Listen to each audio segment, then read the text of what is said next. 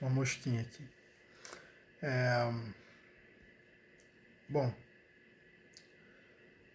depois que você entender isso, isso se trata de uma grande verdade e que eu tenho certeza, cara, que isso aqui vai te libertar. Porque a verdade liberta. Entenda que não foi à toa que o mestre ele deixou isso bem claro. O que ele disse?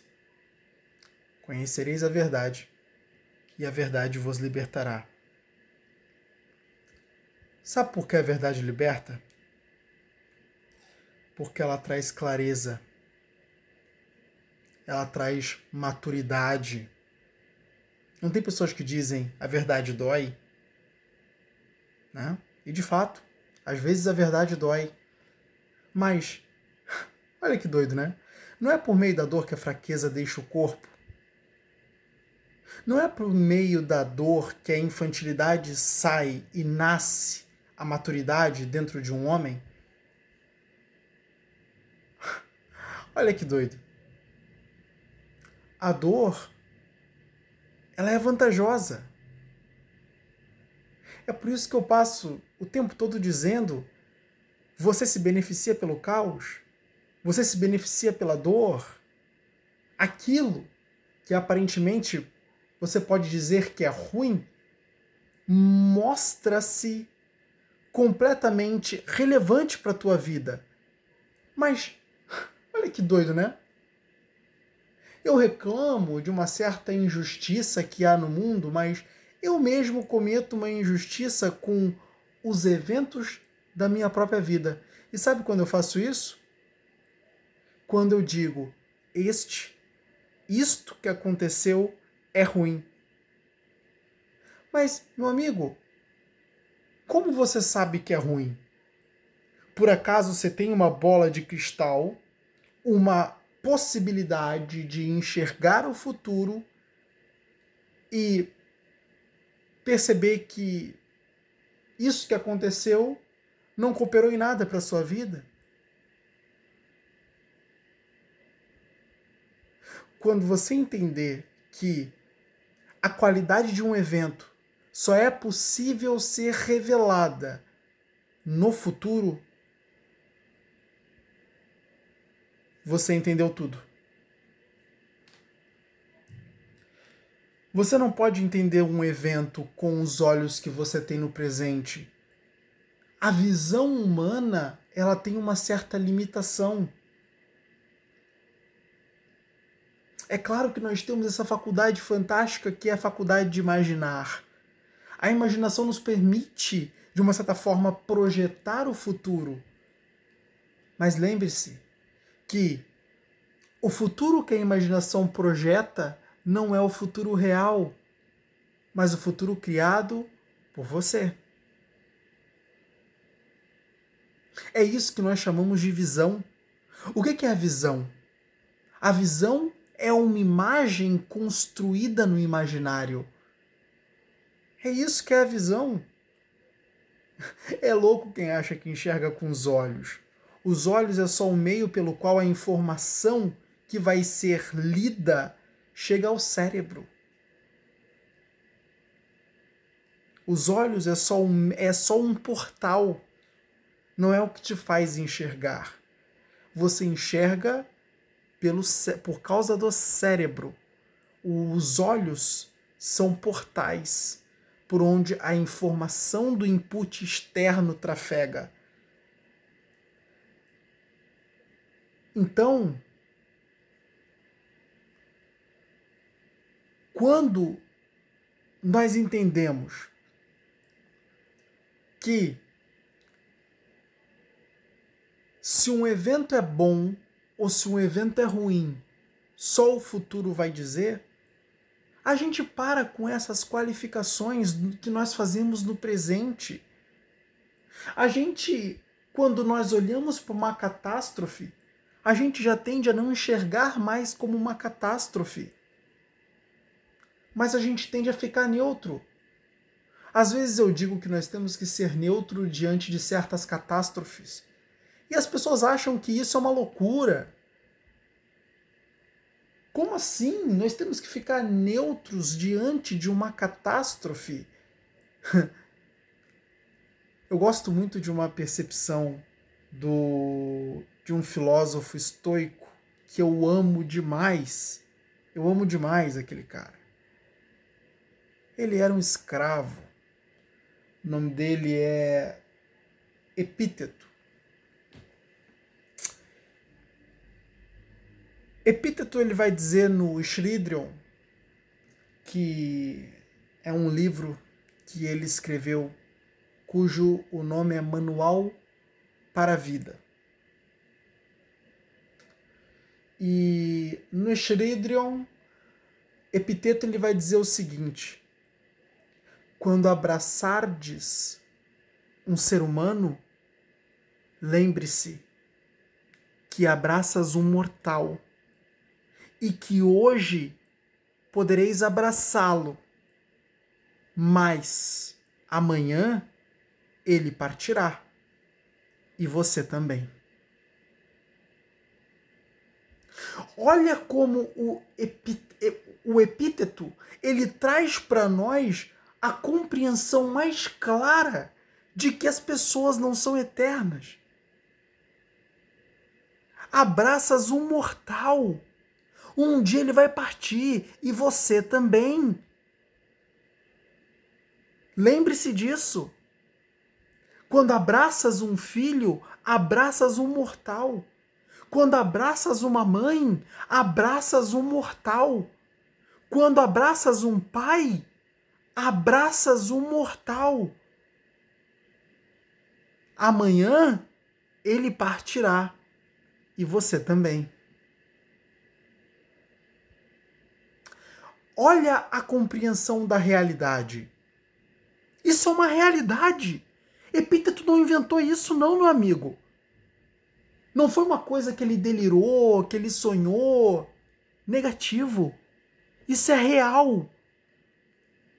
Quando abraças um ser humano, seja esposa, seja filho, seja mãe, seja avó, seja qualquer parente, qualquer pessoa, abraças um mortal.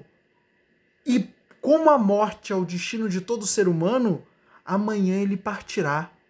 E como também é destino seu, você também. Isso é realidade. Ele não inventou, quando nós temos a compreensão da realidade e vivemos nessa realidade que é a verdade, nós começamos a nos preparar para um futuro que nos aguarda. Um dia eu vou perder a minha mãe. Ela vai partir e eu também. Meu filho me perderá. Isso é realidade.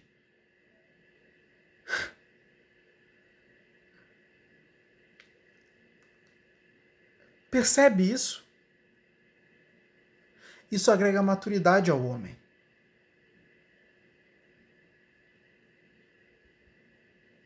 É a percepção da vida, o entendimento de como as coisas funcionam e a aceitação de como as coisas funcionam. As coisas não estão aí para me fazer, é, é, é para me alisar, as coisas não estão aí para me para me confortabilizar. As coisas não estão aí para serem fáceis para mim. As coisas elas estão aí como elas estão, como elas são. O mundo foi criado por Deus e foi criado do jeito dele. E pronto, você só aceita. É assim que as coisas são. Deus criou o mundo e deu ao homem com todas as leis que o governam. E é isso aí. É o que nós temos.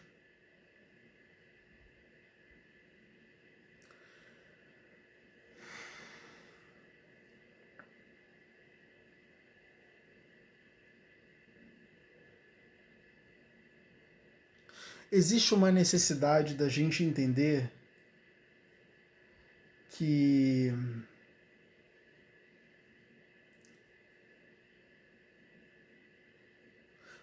no final das contas,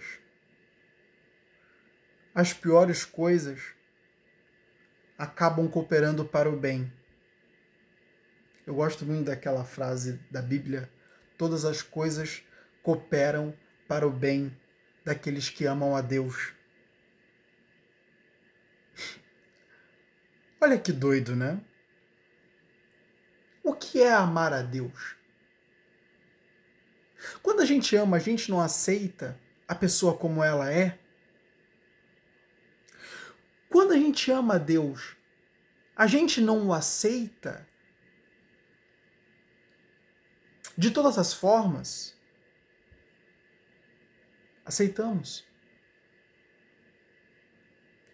Se nós aceitamos a Deus, também aceitamos aquilo que Ele permite em nossas vidas.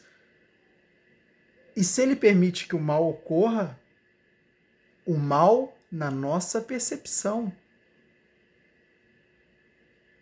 O mal na nossa percepção. Devemos de aceitá-lo porque o amamos. A partir do momento que nós aceitamos aquilo que acontece em nossas vidas e o que Deus permite, estamos simplesmente dizendo: Deus, está em tuas mãos. É a tua vontade, como Jesus mesmo fez, que seja feita a tua vontade. Se puderes, Pai, afasta de mim esse cálice, mas que seja feita a tua vontade. Não foi assim? Foi assim. Jesus disse. Jesus se portou com a máxima sabedoria.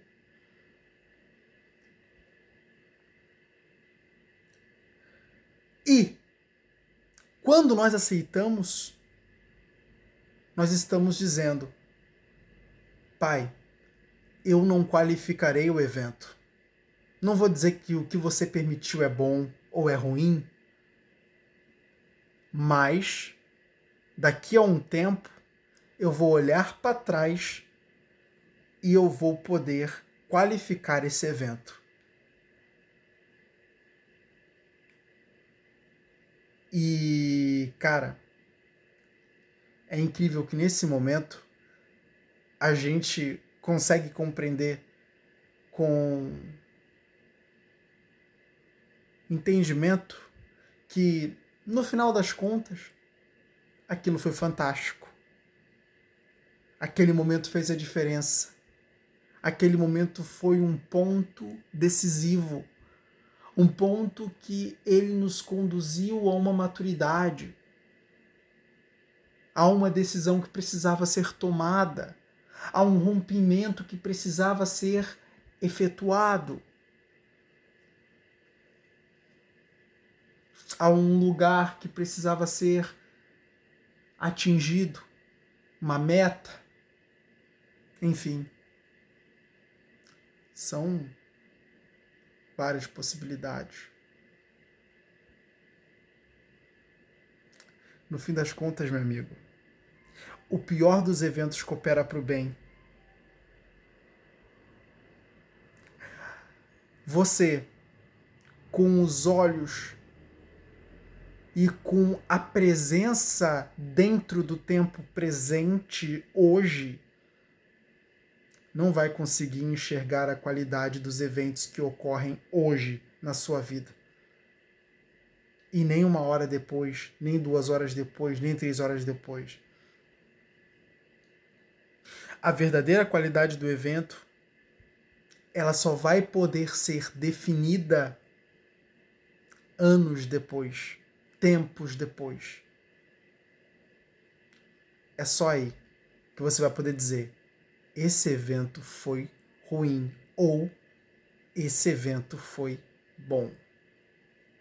E geralmente acaba que você percebe que na verdade o evento foi bom e que no fim das contas as coisas cooperaram para o bem.